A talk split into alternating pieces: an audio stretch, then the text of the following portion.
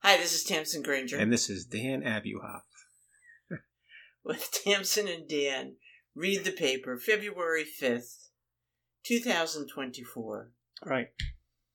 Here we go. Here we go. You know, uh, no birthdays uh, on the horizon. We covered that last week, but uh, Valentine's, Nothing's going on. Valentine's Day is coming up.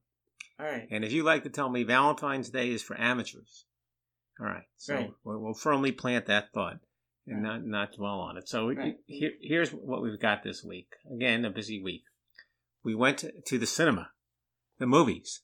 We saw a movie that I hadn't heard of until I, I found it an hour before we went called Driving Madeline, uh, which is a French film, uh, subtitles. Um, Yeah, what, what a lousy title, really. is that a bad title? I guess I, I would think so because all I can think of is Driving Miss Daisy. Yeah, but the French didn't think that when they named the movie. Well, they they um they did, it has nothing about driving Hmm. in the title. It's Un Bel Course. oh, there you go. You Um, probably didn't even need the subtitles. I'm, I'm, yeah. I'm the there's only nothing one. about Madeline. I'm the only one who followed the subtitles. You know, I feel like I am catching on to more French now. We do watch a lot of shows in because French, and we watch. so many, yeah, you know, police shows. that's right. That are In in French. French. Well, they're very uh, interesting police so we're people. beginning to recognize so Drive. drive, some of the parlez-vous. driving Madeline is uh, a story. There is driving, and it's involved a driver. There's a taxi cab driver who uh, has you know challenges primarily financial, and he doesn't love his work, and he uh, picks up a fare, uh, an older woman in her early 90s who is actually in the process of leaving her home to go to a, a senior facility. And uh, she uh, brings a single suitcase. He puts it in the back, and they have to drive really across Paris, as they both describe it, to get to that facility. And in the course of that drive, uh, well, the drive takes an entire well, day. t- takes an hour and a half. Takes the movie. Um, right. Takes No, an it- entire it day. takes You're- them an well, entire- it takes so long because uh, after he's very cold at the beginning, uh, she manages to warm him up. They get a conversation going. She manages to tell her life story in large part, which is illuminated by flashbacks in the film. He manages to tell a little bit about himself. They bond. They uh, connect Stop for socially Ice cream. stop for ice cream, they stop for dinner. And uh, eventually he gets her to uh, her destination. Um, so, uh, what did you think? I thought it was a perfectly pleasant movie. Charming. Charming. Yes. Charmant. Charmant. you want to do the rest of Uh, the podcast in French? I, I'm game. No, I'll, no, no, not even close. You're going to do most of the talking. no, Yeah. Charmant. only embarrass myself. right. You Yeah. know, it was it was good, and of course, as they point out in the reviews, you get to see a lot of Parisian sights. You know, so it's uh, you know, Travelogue. yeah, it's a travelogue. It's it's very pleasant. Yeah, and it was you know I don't want to sell short. I mean I, I think pleasant's the right word. It's not gone with the wind or anything like It's that. not gonna- Uh, but uh, it got uh, Rotten Tomatoes, 93% critics, 98% audience. Yeah. Which is very high. I mean, it's, it's, it's a little bit of a slight movie for that. Mhm. Uh, and, and, uh, but the, the people are very good in it. Nobody we really know. Liné Renault, who's a singer, uh, Parisian singer, plays the lead, a woman in her you 90s. do know her actually. Was she in uh, Call Your Agent? Yes, As every French actor was? yes, Yes, she wa- she was. plays. You know, there's one. Uh, I did look it up because I thought that was the case. There's one where there are two elderly actresses who are kind Oh, of yes, I saw that rivals, one, And they right. have a big feud, Yeah. and they make. Well, you up know, at the other end. woman is in one of the movies that we saw, The Coming Attractions, and the other uh, French movie, Uh, Upcoming, okay. was the other woman. Um, Interesting. yeah, Call My Um, Agent. You're right. Uh, okay. And she is in her 90s. So yeah, call my agent. By the way, yeah, I got it's it. a Call My great Agent. TV show. Of course. It's of a course. French show. Yeah. you have to watch it with the. Mm. It has subtitle It has titles as well. But again, there's an English version, there's a UK, US version. You got to watch the French version. watch the French one. That's It's right. got uh, Super. an interesting And sensibility. it, it- the again, first, great sites. don't be great thrown. people. Don't be thrown by the first two episodes. You- You get it. All right, but back to and, and- driving. and just whoever else Madeline. you know and the other uh, the other main star is a guy named danny boone who's apparently a star in france who started out as a comedian there um so he's well known in and they were france they were good. They and were good, in man. fact, I mean the, the character in the movie her character is 92 years old. Right. She was like 92 when she made Oh, yeah, this yeah, movie. yeah, yeah, yeah, yeah, yeah. It's legit. Yeah, And yeah. she's lovely. So uh, you know, there's not too much to say about that, but, uh, But go it is see what it. it is. It is what Yeah. it is. It's- It's a pleasant afternoon. It, you know, it's um, her story, her life story is kind of riveting. Yeah. So there, there is that. It's uh, you It's know, it's surprising. It's- I mean, I- it's it's not like it's so totally formulaic, and she's you know just uh, reminiscing about a, a, a very normal life, and she's getting old. There, there are Not at things that all. happen to Not her. at all, Yeah. yeah. So it's just it, there- there's some there are things that go on. Uh, so yeah, we recommend it. Although again, not gone with the wind. Um, then, uh, not sitting on our laurels, not resting on our laurels, we went to the theater uh, yesterday, and in this case, we went to Music Mountain Theater, and we've done lo- that local theater, Local theater. community type, community theater. That's the key thing to call it, Well, community not theater. quite community. uh, It- Why do you say it's not community? Because they have, um, I would think of community as just um, a local group that, like a club. Mhm. This is more like it's a theater. They have a company. yeah. They pay people. Uh, Uh, uh, Yeah. Do you think they pay actors? yeah. Really? Well, the the the company gets, I think, some kind of remuneration. Uh, yeah. I, The company might, but I don't think the actors do. I, look, I don't know. The company of actors. Really? Yeah. Okay, news to me. But it, you know, it, it is. Uh, I think of I the mean, actors. I, I'm. I don't think everybody Yeah. gets paid. Yeah. But I, it is money changes hands. Okay, I wouldn't have thought.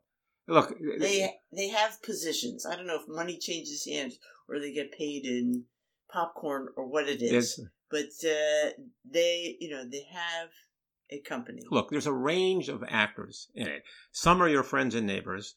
Remember a guy in a previous production that was sort of the barista at the local uh, Shoprite or the local local Giant. Uh, you would see him around. Uh, and some there are a couple people who, in their bios, uh, say they've been on a lot of cruise ships and things like that. So they're semi pros, and uh, but Yeah. they're not what you would call professional actors in the way Yeah. we see on Broadway and off Broadway. It's not that at all. No, Uh, so it's an odd combination, and uh, or let's just say it's a, a, a variety. And uh, we don't hold those kind of productions, or certainly don't hold the actors, who are many of them just really amateurs. Uh, we don't hold them to a very high standard. Uh, but we have enjoyed a couple productions in the past. Uh, this one was a little uh, more ambitious. Uh, I should say what it was. It was uh, a production of City of Angels, which was and we a, went because it's your favorite music. it's not my favorite. My favorite uh, unknown musical. Favorite musical. that people- Unknown for good reason. well, it's not unknown. It won the Tony for Best Musical in 1990 or so. Unknown to the general public. It's, it's an excellent musical. Uh, it's written by Cy Coleman and David Zippel and Larry Gelbart's. And, and I'm, I always thought it was one of the funniest musicals. And then Larry Gelbart just. But you've so we're never clear, seen it, so how could you think? It I was could tell by funny? the score. This, La- this and Larry score is Gilbert- deadly. Just so we're Deadly. just so we're clear about this. Larry Gelbart. There's one or two songs they play on your channel, and those aren't bad songs. But then there's a I- whole I know rest all the of the songs. show. I know all the songs. How- you don't know all the songs. Name a song. I'm, I'm on it. no, you can't. The point is, you can't. I said, I are could- there any other good songs Yeah, coming sure. up? And Yeah. you said, uh, I don't know. And I said, I don't like to look ahead. I'd like to just Uh, yeah, you, experience. you don't know. Okay. that, and it was Larry Gelbart, just so we're clear. Somebody, wrote- money uh, must have can- can I changed finish this hands for sentence? you to be so Let me devoted finish this to sentence. this music. Larry Gelbart wrote the book for this and for Funny Thing Happened on the Way to the Forum, a musical almost as funny as this, and also created MASH. So he knows what funny is. Look, here's here's the deal. All right, number one, the show was fair. Okay, fair. I mean, it, it was fine. We had a nice enough afternoon. there were And some good performances. and there's a couple of good performances, and a couple of people put the songs over uh, well. Uh, and it was, I said before, it was more ambitious because generally the Music Mountain Theater uh, has what I call canned music. They're playing a tape of the musical uh, numbers, and people are singing along to them, which is the way I think many regional theaters operate. For this, they had a live band. They had a, In a recording. Yeah. well, yeah. What did I say? Tape. Yeah, tapes. Tapes are Nothing- recording. No one has tapes. It's, I think it's very prevalent. Uh, My point is this. My point is that they had They a got out live the band. eight track they had an eight from track. when City of Angels was first produced. They had a live band yesterday. The live band was excellent. Yeah. Live so it's band a was totally four piece, and that's the kind of score it is. It's kind of a jazzy score. So you know, it's not your normal orchestral uh, type of music that you might associate with a Broadway musical. So um, it was, you know, uneven. Uh, but here's the thing. excellent. Um, Well, you should tell people what the story is. oh, the, st- well, the story. the- It's hard to explain. The story is It's, one of those uh, California detective stories. yeah, film noir, film noir from uh, you know from the mid century. No, but but but it's the two. The, the gimmick is this: you have two s- s- stories going on simultaneously.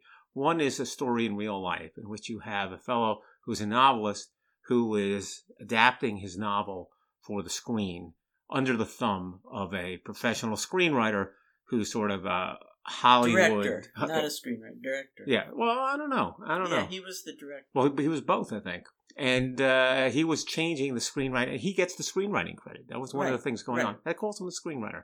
But my but my point is that he's has to keep adapting his screenplay to fit the whims of this director slash screenwriter, and he finds that unpleasant. At the same time, the other story is the actual plot of the book slash screenwriting, and uh, so you're seeing both of these happen No, simultaneously. you mean you've seen the movie. Yeah, you're seeing the You- movie You've kind of shot. seen the movie. scenes from the movie that is being created at the same time you're watching scenes of real life of the writer and and the producer slash director.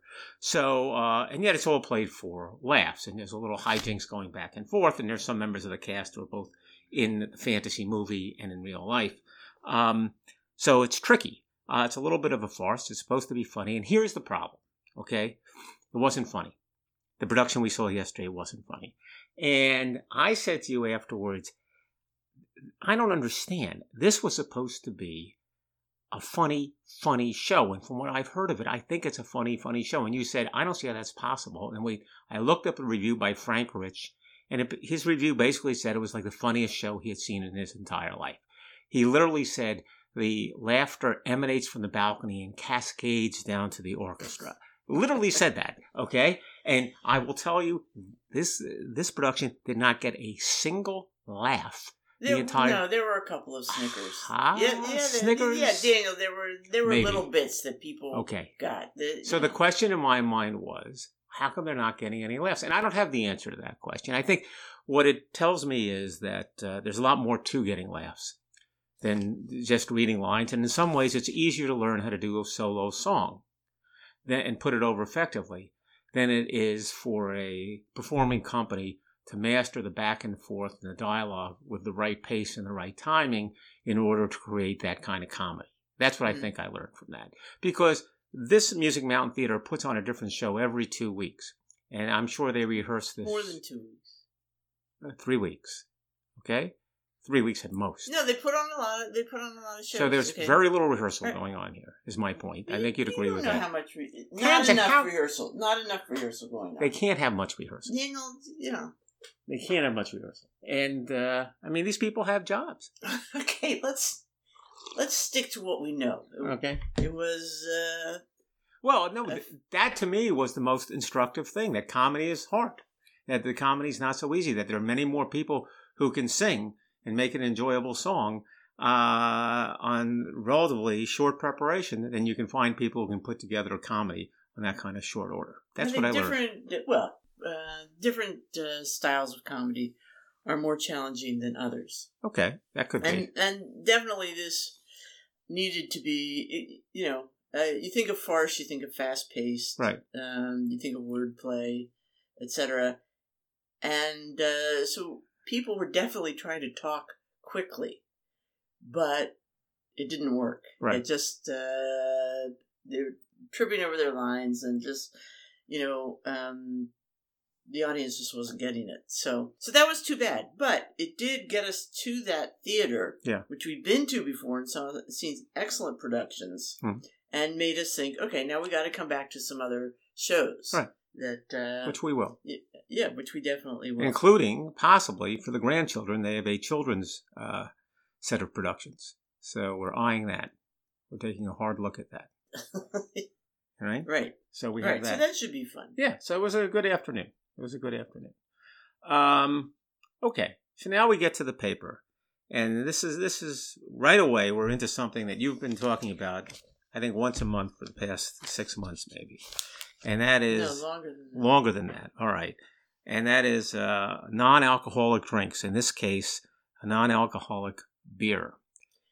Yeah, so there was a terrific story in the um, Wall Street Journal, Right. in the business section, the exchange section, Right. about uh, athletic brewing and how it came about. Mhm. And, uh, you know, it was very fun to read. Yeah, it's, it's, it's a huge picture and it's a huge article. On athletic brewing, you probably, I don't know who, where you the, you, the listener, is, but certainly in this area of the country, every supermarket that has non alcoholic beer seems to have athletic brewing Listen, beer. I was at the Morgan Museum They had in athletic, the cafe. they had athletic brewing beer. they had, you know, they had a selection of several beers. They had a non-alcoholic beer, and it was the athletic something Right. or other IPA. Right. Um, Okay. And so it's everywhere. So the story i- is about this fellow Bill Schufelt, who was with uh, what's called Point Seventy Two Asset Management, and that is the hedge fund that uh, Steve Cohen uh, managed. Steve Cohen, Mhm. the guy who owns the Mets now, and uh, of course Steve Cohen, the person upon which the show Billions is based on, and he obviously was making a good living working for uh, that hedge fund, and yet in 2017, he left because he saw a market opportunity, namely the notion of developing and distributing a non alcoholic beer. He thought the market was just missing out on that.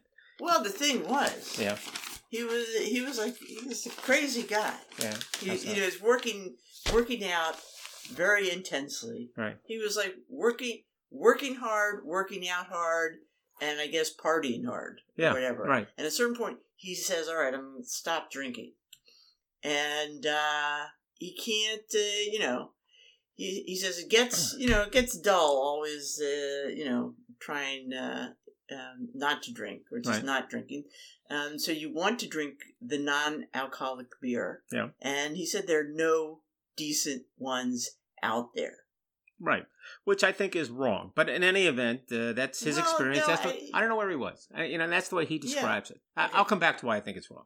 But but the point is, uh, But this is 2000- right. 17 And you don't know or what's- even before that is he starts the company in 2017 he's thinking about it you know before then all right Right. so he's Well, I was thinking coming up about to it for- that that's a while ago dan that you know he was probably this is probably 10 years ago that Well, he's all right, but try- he's looking for me- Let me non-alcoholic make options. my point here, okay? Because uh, what I, my point actually goes back farther than that. But but but in any event, let's let's tell his story first. So he he advertises for a brewer, well he quits his job and Quits it. decides he's going to develop right? a decent tasting And he beer. puts out you know a classified ad, probably on the internet, no and it uh, wasn't the he's uh, customer. he does. posts the opening on uh, that's the same thing. No, w- it's the same thing. It's you know on a site. How do they describe it there for beer? You know, Yeah, beer brewers, classified beer- ad on it the wasn't internet. a classified ad. What are you talking about? That's that's what that's what that is. And in any event, he, he puts it out there, and most people aren't interested because as soon as they hear non-alcoholic beer, they're turned off. So he changes the text of this to take out the word non-alcoholic. no. He, yeah, he Yes, had, he, he yes. had already realized Yeah. that he di- couldn't bring up. People won't talk to him if he says non-alcoholic. So when he posts that opening, Right. okay, he makes a point of not mentioning that it's a non-alcoholic Right. thing, but it's just uh, That's what a I said. tremendous opportunity. Exactly what I said. So, uh, and he finds this this fellow uh, named John Walker, who uh, becomes the uh, brewer. Uh, comes from a different part of the country, New Mexico, I think, and Lures this guy in, into Connecticut or wherever he's doing gets it. this guy on the phone, and immediately flies out there. To Yeah, talk look, to I him. don't know what's, what's true in this story, what's not. But the point is that they developed the beer in the way you figured they would. They make it in small batches, they make it in slightly bigger batches, they bring it to events, they people taste it, people say they like it. But you it was know. no small thing. Of They- course not. They they had to come up. Yeah. With a, they felt a totally new methodology. Well, yes, but that's not to true either. Try Okay. to. That's not true. No. Look, he- he- here's the thing, Tammy. Look, th- look, there there are basically two ways to do this. One is to brew beer. Yeah. And take out the alcohol. Yeah. Another is to brew a beverage Right. that tastes like beer. Okay, here's why I keep But it's pushing not back on this a alcoholic. little bit. And they've had a big success, and I'll come back to their success in a minute. But in Europe, non alcoholic beers have been around for a while. There are 39 different types of non alcoholic beers in Germany alone. Okay, that's fine. Okay? The point was there's not that much here. Oh. Well, that's the All thing. right. Okay. He saw he's a money guy. Yeah, all right. He saw an opportunity. right, but he's not. That's what I think is brilliant about this. It's a okay? marketing opportunity. It's It's, not. a marketing Right. opportunity. So he's going to use his skills, All right. all right, to fill this need. It's marketing. yeah, Okay. that's fine. It What's is wrong fine. With that? Okay, but it's not like they invented the wheel. It's not like the guy said, "Here's a new way to brew beer." Everyone knows how to brew non-alcoholic beer. It's just fun that is this succeeds Yeah. in a tremendous way. All right, And well, let- part of it was part of it was like a no brainer. Yeah. It's like the one segment of the market. Right. Uh, the, you know, people are drinking less beer actually. Right. And but what's really growing is the consumption of non-alcoholic beer. Right. Okay? So that's kind of the opposite. He also made some other realizations that it wasn't teetotalers who are buying the non-alcoholic beer. In many cases, it's people who drink beer, but they don't always want to drink alcoholic It's beer. not many cases. It's most cases. Yeah. So you- Eighty percent so of their that's- customers. That's the customer. Eighty you're percent of the going- customers are after, drinkers. all Right. right? But that's my point to you. I've been making all along. You can't have an establishment that just has non-alcoholic beer. The only way to sell But they is to do. sell it with Pe- alcoholic No, beer. Uh-huh. pe- people do. All right. I don't know about that. Yeah. I don't think that's true. No, there are no. There's a place uh, I think it's called S- Seychelles or something in in um, Charleston. He Charleston. actually they- it's mentioned in that article. understand, but he that's- goes there and he tries that. Okay. You know, he tries the beers there, etc. Um, there are all you know. There are many places to market it. It's in grocery stores Well, but, but that do not have liquor licenses. I don't know about that. it. Is It- it- Daniel? I, they they don't are. say that here. Okay. Yeah. I, look, my point is this: they might be in grocery stores. That's not. I, I don't. I don't care whether it's in grocery stores or a small store that just happens to have it. My point is, you're selling it to people who are drinkers, generally speaking, either because uh, two ways, and this is what the article says. They say 80% of the- the people buy it are drinkers. They're in a situation where they've had a beer or two, and they say, "I want to," you know, pull back on the alcohol. I'm getting a non-alcoholic beer, or frankly, you're in a group of people. Four of them want alcoholic beer, and the other one wants non-alcoholic. All right, so it it works in that kind of mixed Yeah, environment. That's yeah, all I'm saying. Yeah. All right, and it is anyway. Back to this beer. It's become the number one non-alcoholic beer in the U.S. All right, and non-alcoholic beer is the largest, is the mo- the fastest growing segment of all beer types in the U.S. Okay, in grocery stores, it's gone from less than 1% to 2.2% of all the beer sold. Uh, in some supermarkets that are health oriented, like Whole Foods, non alcoholic beer is 10% Mm. of, of the beer sold. And I, th- I believe, yes, I think this is right, that Athletic actually sells more than any kind of beer in Whole Foods. It sells more than the uh, alcoholic beers that are sold by Whole Foods. Well, I think he really jumped in with both feet. I mean, he raised a tremendous amount Yeah. of money. I mean, you talk about them developing it, and you know they're they're developing it like in a garage, Right. Like all great uh, inventions, Right. Um, but uh, you know, again, from his background, you know, he was able to. All right, look, it's fine. Finance It's it, an- I mean, it is a you big know. success story. I'm pushing back a little because I don't like the beer, but uh, that's, That's neither here nor such a silly thing. Okay, Okay, I don't all right. like the beer either, but uh, it's just kind of a, a fun story. but I do like It- non-alcoholic beer, but I just don't like that one. Okay, fine, but you don't have to be mad at him for that. I- First of all, I don't think you've tasted all their different. No, I kinds. They- haven't. I all haven't. right. I've only They- done two or they three. have a Yeah. lot of offerings, All right, to be honest, and um, you know, so maybe you should uh, look around. I, I think you know, it's just interesting that uh, you know that he did. He clearly was a little dissatisfied with his life, with yeah, his it's career. a, it's a you great know. uh, product story. And uh, you know, it's not like he gave up everything and went out and went to a farm and started raising hops or sheep or something like that. I mean, he's still working in ways that he's using his skills. He's using his, you know, uh, resume Right. to continue to you know, produce something. And he produces, you know, it's a great product at the perfect time. Right. Okay. All right. And he's done the marketing analysis. And, you know, they, they mentioned he, you know, he, he pays for certain studies and things. He does this very intelligently. Hmm. You know, it's just not, it didn't just fall off the truck. And when you see the speed with which that company got going Wow. and, and, and um, really took over. Well, look, I, to me, distribution is everything. Right. And he's got it distributed. And what distinguishes it from the other beers that we've been talking about, uh, the U.S. beers in particular, it only does non alcoholic. In other words, the ones he's competing against, with the exception of O'Doul's, which everyone has been saying for 25 years is terrible, Yeah. uh, is, you know, Bud has a non alcoholic product. Sam Adams has a non alcoholic So product. they already have the distribution. They, They have, have the- tremendous but, advantages. But, but except for it's you know it's clearly a secondary type offering of theirs. This guy's out there with a name that's only associated with non-alcoholic. We specialize in this. This and is we our do thing. it well, Yeah. and it's a great yeah, product. Right. Because you know, some of the beers, no- some of the non-alcoholic beers, we love or I love and enjoy um, Well, it- fairly frequently are actually Guinness. Yeah. There are imports. Guinness Guinness, uh, Stella has a nice one. Um, and Peroni. Yeah. Yeah. So So it's an Italian beer. So that that's my point. But uh, uh, uh, look, whatever. Uh, I'll try the other brands, uh, the other flavors, I guess. well, I still say uh, Not a believer. It's a fun story. It is a fun story. Yeah. All right, so there's an article here, and this sounds like you read something like this every few months, and you wonder why I'm talking no, about it's it. more like every twenty minutes. Uh, quitting your smartphone, a guide to taking the plunge. There's a guy named Kashmir Hill who writes for the Times, who wrote uh, last month that he really thinks he should quit his smartphone and go to a flip phone. Uh, for all the reasons you'd expect, it's taking over his life. You know, he wants to connect with people more. Maybe a simpler way or a better way. And he actually proposed something called um, flip phone February. It's like dry January, you know. You know, and he has three hundred some odd thousand people now who saluted that, who say they're going to flip phone February.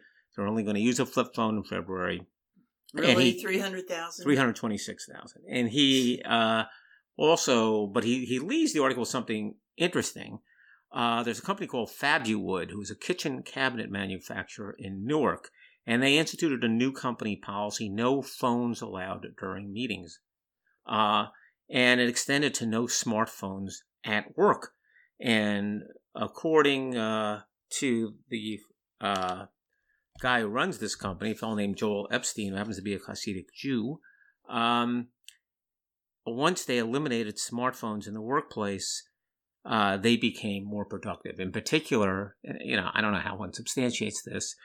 He was observing people, and it was the people who were highly relying on their smartphones who were the least productive people at the company. He says, "I'm just repeating what it says in the article."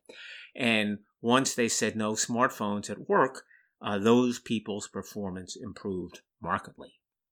So it's not just a matter of you'll have a richer life and you'll finally, you know, be looking your wife in the eyes and you'll pay attention to your kids.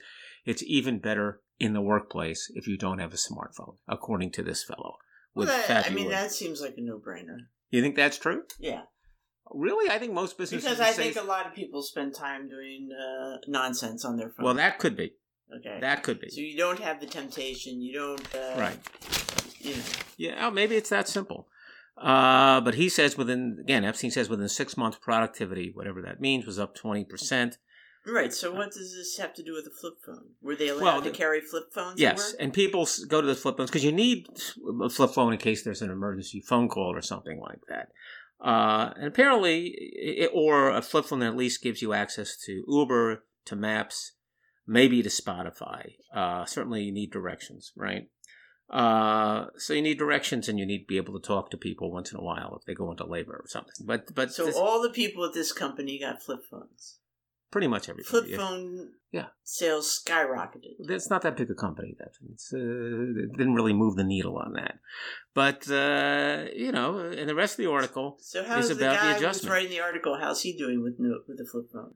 he says uh, he's doing uh, well. I mean, uh, he comes back to his own situation. He says it's working well.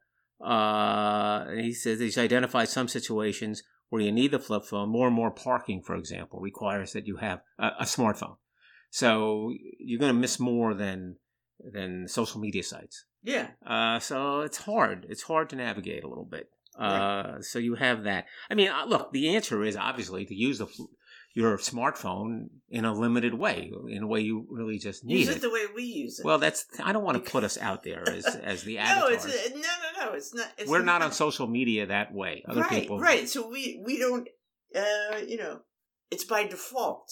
Because we can't do it. No, it's not because we can't do it. We don't do it. Okay, Yeah. Okay. we're we're not. Uh, it, you know, it's not what we're looking for. Right. Okay, it just happens to be how we use the phone is you know fairly limited. But it's, it's but we're not related. making a point of it. It's not a political point for us. It's related that It's we not we a grew moral up. It's- stand. It is related to our age, honey. That's, that's clearly the case, right? We just didn't grow up in a phone culture, right? So right, but even even as far as phones go, Yeah. we were never as phonish as No, people. no. It was just landlines. right. We're not the kind of people who call and. do Well, in all- any event, Yeah. if you read this article and take it 100, percent you would be persuaded that Well, there's it's some not going kind to of be the last one. some kind of Yeah. movement, some Okay. kind of Well, I'm movement. glad you brought it up. Thank you. All right, give us the museum update. That's what you've been waiting to do. Go ahead. No, I- I mean not waiting. uh, You know, I mean this is uh, you know not the happiest news. Museum update. Um, there was an article mentioning that uh, the Rubin Museum. Yeah. Um, which is uh, how would I describe it? Uh, somewhat uh, downtown. It's basically in the um, West Seventeenth Street. That's downtown. Well, it's not downtown like downtown, but. Uh, Uh, downtown. you know, uh, um, in a building actually previously occupied by Barney's. oh God, I was at Barney's Yeah. 60 years ago, Yeah. 50 years Anyway, ago. the Room Museum, famous for um, its uh, actually uh, largely Asian offerings, um, especially uh, Tibetan and uh, Nepalese, Mhm. uh, and uh, lovely, beautiful, transporting place. I've only been there once. Mhm. Okay. When I was there, I said, Oh, I could see coming back here. Mhm. And that was 10 years ago. And I actually haven't. Mhm. Um, so shame on me. But it is um, going to close their building. All right. And uh, so this becomes a headline of the, you know, the museum is going out of business or whatever. Um, it's not going out of business. If you go to the website, Mhm. the website says we're, you know, changing our concept of uh, what a museum is Well, that's- Okay. Okay. um, but we're not going to have a building. It's not a um, purely financial thing. They have a very good endowment. They have an endowment of 150 million, Ooh. which is very good for a museum of that size. Right. All right, but um, there have been challenges when it comes to operating expenses. Right. They were running a deficit last year or 2022 of about six million Well, dollars. but let me ask So you. that what that means is Yeah. no one's coming to the museum. Okay, but but let me ask you about this. I saw the op-ed piece in the Times that says uh, it's a, we're at a tipping point, and it's important that museums follow through in returning uh, artistic objects that were taken from places like Tibet and Nepal and places like that. And uh, they said this. Some people think this will not deplete museums unduly, and that's true of the Met. But take the Rubin Museum for example. They're going out of business because they have to return those items. You're that's saying not, that's not at true. all the case. That's not all the so the they Times have- is wrong about yeah, that. This, okay, uh, all right, fine. This collection, I mean, they have pieces Yeah. that uh, there has been question about, Right. all right, and investigated, and in some cases those are being returned. But they have plenty of, s- they have really plenty of stuff. They're going to continue to do um, uh, traveling exhibitions. Yeah. and they're going to explore other possibilities. But I think the point is, um, it's just not feasible Right. to have a building of that size in that location Mhm. for people to come and see the objects Mhm. uh, in person because they're just not Okay. doing that. Now, the, the the article you talked about was written by Aaron Thompson, a professor of art crime at John Jay college who says, uh, you know, there are many ways, there are many things you can do without closing your museum. You know, it's just like, I mean, uh, this person makes it sound like they're just almost out of spite closing up the museum Yeah. um, because their collection is being questioned. Yeah. Um, that you could have videos of, uh, you, you know, these objects shouldn't. Um, shouldn't be you know you can't really understand these objects just in a uh, vitrine somewhere in a building you it has they have to be in their you know original context part of the ceremonies they belong to etc um, so you, you could have replicas perhaps you could have uh, videos next to the leper um, Okay. replicas you know i mean that's nonsense that's ridiculousness that's what you know you don't need a building for that you indeed you can say all right so the uh, museum is going to be a website and they can show those kind of things on um, streaming or Well, well, whatever it- Uh, but uh, you know i found uh, Uh, i John- found the i found the um, op-ed piece just a, Okay. a little bit uh, John Jay. silly The John Jay School is more about uh, criminal law than it is about art. art.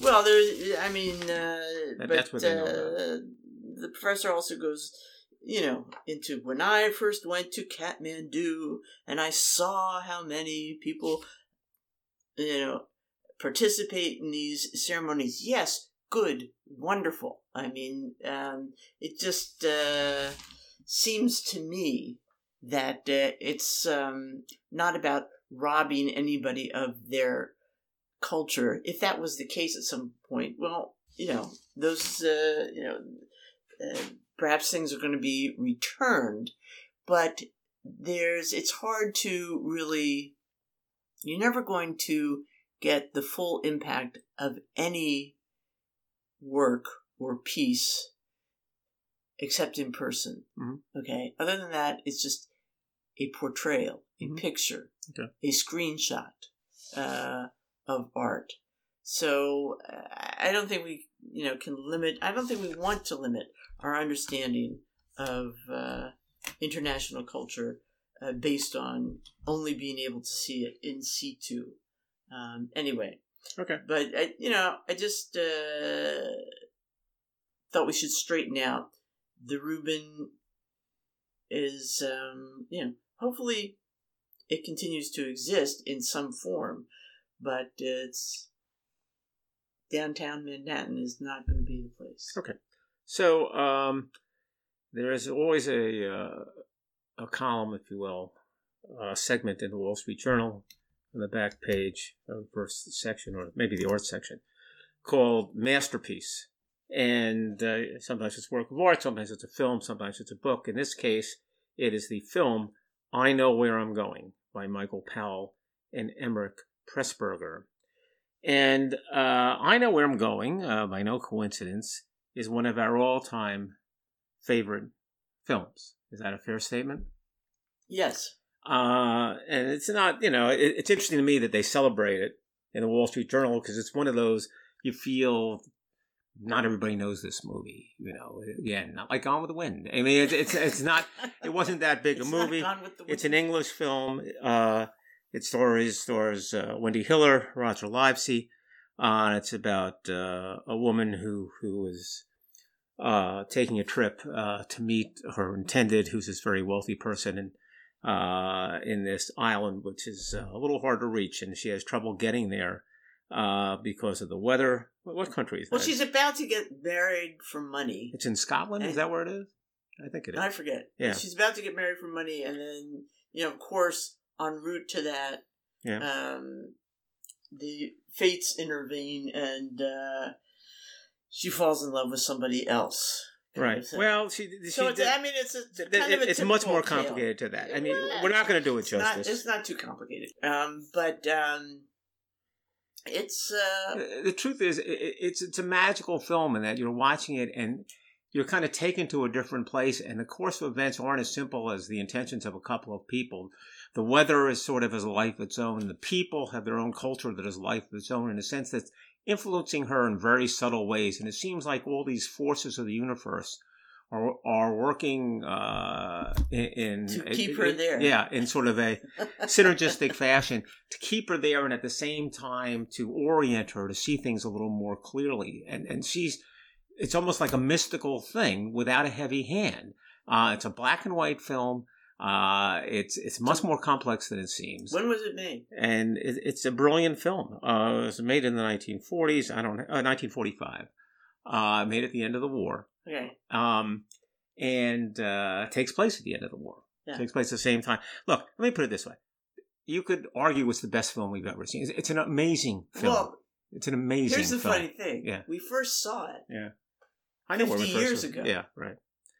50 years It was, ago. a, and it was an old movie then, And it was an old movie then, but that means it was only 30 years. but we thought it was uh, on television, and uh, We, you know, we were actually, we were in a magical place. We were at your ourselves. aunt's we were place. visiting Yeah. um, my father's cousin Martha on Right. the Susquehanna River. right, And uh, she was doing things like, you know, baking bread in a coal burning oven. Right. Uh, and uh, it was raining outside. We were stuck. You know, we couldn't do any of the things we would otherwise do there to enjoy the locale. Yeah. And so we turn on the TV and this is playing. and we- small we just black and watch white it. We know TV nothing. watching this film, Small black and white TV watching a small black and white movie. and it was and it was- captivating. Captivating. Unbelievable. Yeah. And uh, look, you know what occurred to me? And- And, this is, I'm what? sorry, finish your thought first. no, I just wanted to say, and of course, at the end, we don't s- give it the end. Oh, okay. Don't, don't give away the end.